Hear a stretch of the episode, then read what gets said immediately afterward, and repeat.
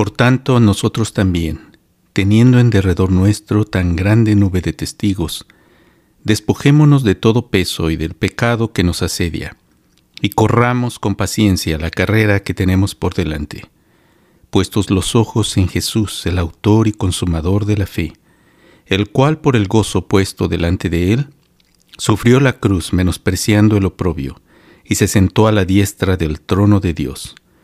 Considerada aquel que sufrió tal contradicción de pecadores contra sí mismo, para que vuestro ánimo no se canse hasta desmayar, porque aún no habéis resistido hasta la sangre, combatiendo contra el pecado. Buenos días hermanos, les saluda el pastor Guillermo. Este es un pasaje del capítulo 12 del libro de los Hebreos, un pasaje interesante donde el escritor de los Hebreos concluye una serie de exhortaciones que ha dado en base a todo el conocimiento del Antiguo Testamento, demostrando que Jesús es el Mesías esperado por los judíos, demostrando que Jesús es superior a todas las cosas y las figuras del Antiguo Testamento, Jesús es superior a los ángeles, Jesús es superior a Moisés, Jesús, el pacto que Jesús introduce es superior al pacto de la ley. Jesús es superior al sacerdocio aarónico porque Él es un sacerdote según la orden de Melquisedec. El tabernáculo judío, Jesús es aún superior a ese tabernáculo porque ese tabernáculo es solo una representación del real tabernáculo que está en el cielo, en el cual Jesús reina. Y Jesús es mucho mejor que los sacrificios, porque Él, habiendo ofrecido un solo sacrificio, ha hecho perfectos para siempre a los santificados. Así que el argumento del escritor del libro de los Hebreos es que Jesús es superior, por encima de todo. Y cuando llega al capítulo 11, mis hermanos, del el libro, nos habla de todos estos héroes de la fe, y el escritor de los Hebreos concluye que estos héroes de la fe que vivieron en el Antiguo Testamento y que alcanzaron promesas, que recibieron bendiciones, que recibieron salvación, todos ellos lo hicieron por la fe y esta fe es en Cristo. Por ejemplo, en, el, en, en 11.26 nos dice que Moisés escogió no gozar de los deleites temporales del pecado como hijo adoptivo de la, de la hija de Faraón, sino que tuvo por mayor riqueza el vituperio de Cristo que los tesoros de los egipcios. Interesante que el escritor de Hebreos está diciendo que la fe de Moisés estaba puesta en Cristo.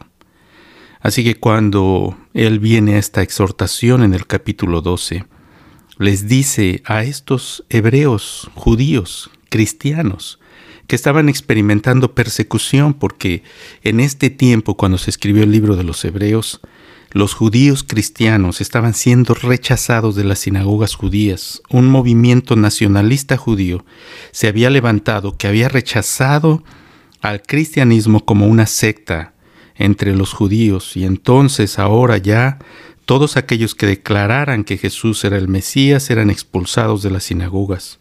Así que el escritor de Hebreos está escribiendo con esta exhortación y les dice, por tanto nosotros también, teniendo en derredor nuestro tan grande nube de testigos. ¿Cuáles testigos?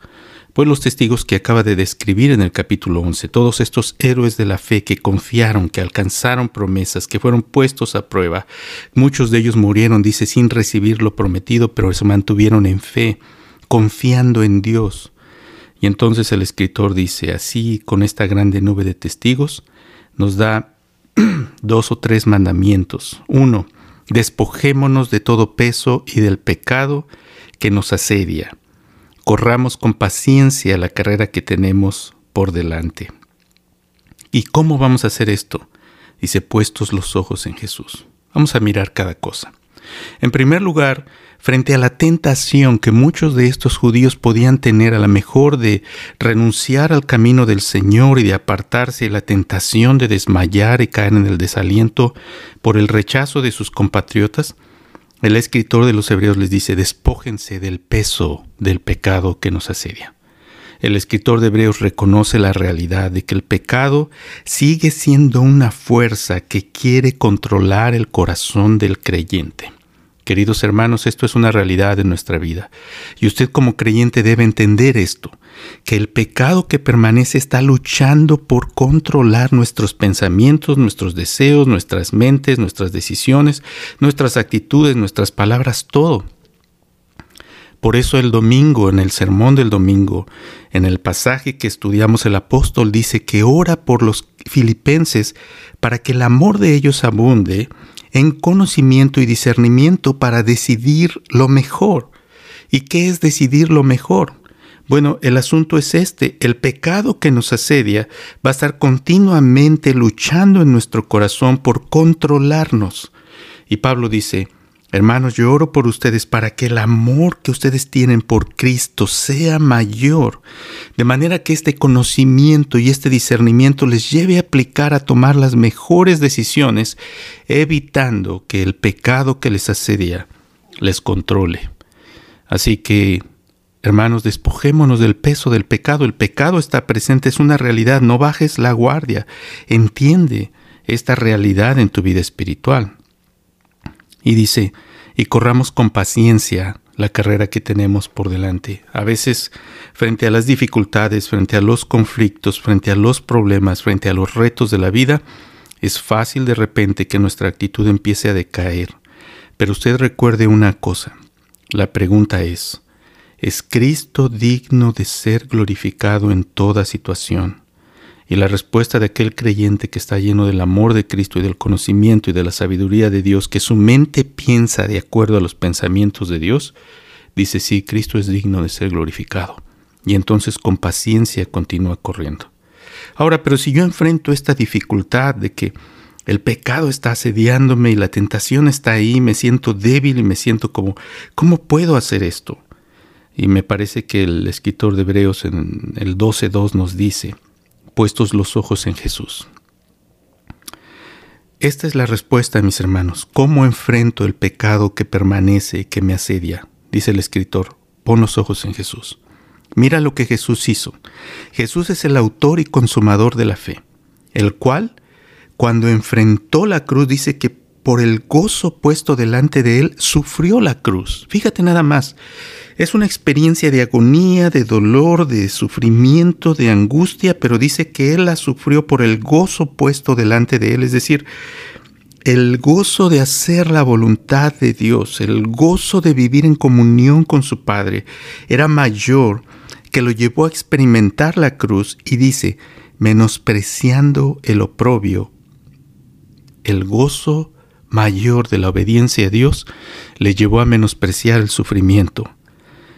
Y al hacer esto, cumplió su sacrificio, fue obediente al Padre, nos salvó, cambió nuestra maldición en victoria, en gloria, nuestra muerte en vida, en resurrección, en salvación, nos dio una esperanza que nada puede arrebatarnos, queridos hermanos, y dice que se sentó a la diestra del trono de Dios, fue exaltado y ahora, en calidad de ser Dios y ser hombre y tener estas dos completas naturalezas en sí mismo, está a la diestra ahora intercediendo por usted y por mí. Y es nuestro perfecto sumo sacerdote, que entiende nuestras debilidades, que conoce las dificultades en nuestra vida, que sabe que somos débiles, que conoce nuestro sufrimiento, nuestro dolor, y lo conoce porque Él lo experimentó. Así que pongamos los ojos en este autor y consumador de la fe, mis hermanos. Considerad aquel que sufrió tal contradicción de pecadores, dice el escritor de Hebreos, para que vuestro ánimo no se canse hasta desmayar. Aquí está la exhortación, no desmaye, siga, siga su carrera. Porque dice el escritor, porque aún no habéis resistido hasta la sangre combatiendo contra el pecado. ¿Cuál es la lucha que usted y yo tenemos? Combatir con este pecado que en nuestro corazón quiere llevarnos al desaliento y quiere llevarnos a abandonar nuestra fe, que quiere llevarnos a abandonar nuestra fidelidad a Dios. No lo permita. Combata. ¿Cómo miro a Cristo? Déjenme darle una última cosa y termino. ¿Cómo miro a Cristo? ¿Cómo? ¿Cómo pongo mis ojos en el Señor? ¿Cómo lo miro? Bueno, lo miro a través de los ojos de la fe, por supuesto, pero lo miro a través de la Escritura es la palabra de Dios, lo que entra en mi mente y controla mis pensamientos. El pecado trata de controlarme porque pone en mí pensamientos que empiezan a dominar la manera como pienso, como interpreto las circunstancias, como analizo la vida, como decido y empiezo a seguir mis pasiones y empiezo a justificar las actitudes pecaminosas en mi mente. No haga eso. Ponga la palabra de Dios en su corazón. Es a través de la Biblia. La Biblia es un espejo. A través de este espejo miramos a Cristo. Pero no miramos a Cristo, mis hermanos, no miramos a la escritura solamente como un ejercicio intelectual o académico. Leemos la escritura con la devoción de que en la palabra de Dios está el Espíritu de Cristo. Jesús dijo, mis palabras son espíritu y son vida. Y el escritor de Hebreos dice, la palabra de Dios es más cortante que una espada de dos filos, está viva tiene poder de vivificarte porque aquí está Cristo, Él es el verbo de Dios, Cristo es la palabra de Dios. Hay una identificación entre estas dos cosas.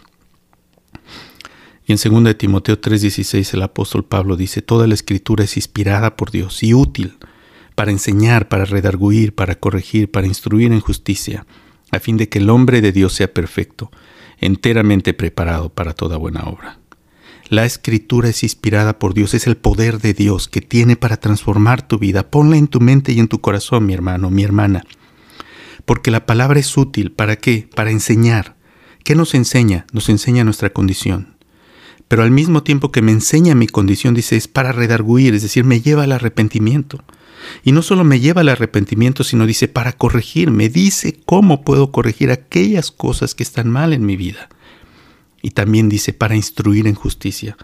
Una vez que me enseña cómo corregir, me dice, ahora aprende a hacer lo bueno, aprende a vivir en rectitud. Y dice, a fin de que el hombre, con el propósito de que el hombre, la mujer de Dios, sea perfecto. Esta palabra perfecto significa completo, listo para toda buena obra. Queridos hermanos, ahora que estamos estudiando la palabra de Dios en el libro de Filipenses, aparte todos los días un tiempo para estudiar la palabra de Dios. Aparte tiempo para tener devoción con el Señor. La vida cristiana es mirar a Cristo, busque a Cristo. Que su seguir a Cristo no sea una actitud religiosa, sino verdaderamente un anhelo de conocer, de amar, de caminar, de servir, de vivir para Cristo. Y cuando estamos juntos en la iglesia, sirviéndonos unos a otros, estudiando juntos la palabra, orando unos por otros, haciendo la obra del ministerio, recordemos que a través de esto, sirviendo a nuestros hermanos y sirviéndonos los unos a los otros, servimos a Cristo. Queridos hermanos, pongan los ojos en el Señor. Ponga los ojos en Cristo, para que su gozo, el gozo que Cristo tuvo al ir a la cruz, el gozo que el apóstol Pablo experimentó en su vida y que ninguna circunstancia de sufrimiento podía arrebatarle, también sea el gozo que esté en el corazón de usted y en el mío. Que el Señor les bendiga, muchas gracias por su atención. Y si usted llegó aquí y no sabe cómo llegó y no sabe quién le habla, mi nombre es Guillermo Márquez. Soy el pastor de la Iglesia Bíblica Nuevo Pacto. Antes teníamos otro nombre, nuestra iglesia se llamaba Iglesia Hispana Nueva Vida, pero ahora se llama Iglesia Bíblica Nuevo Pacto y nos reunimos los domingos a las 11 de la mañana en la escuela este, secundaria Greenfield Middle School en El Cajón. A las 11 de la mañana los domingos le invitamos. Que el Señor les bendiga. Buenas tardes a todos. Eu y deseo.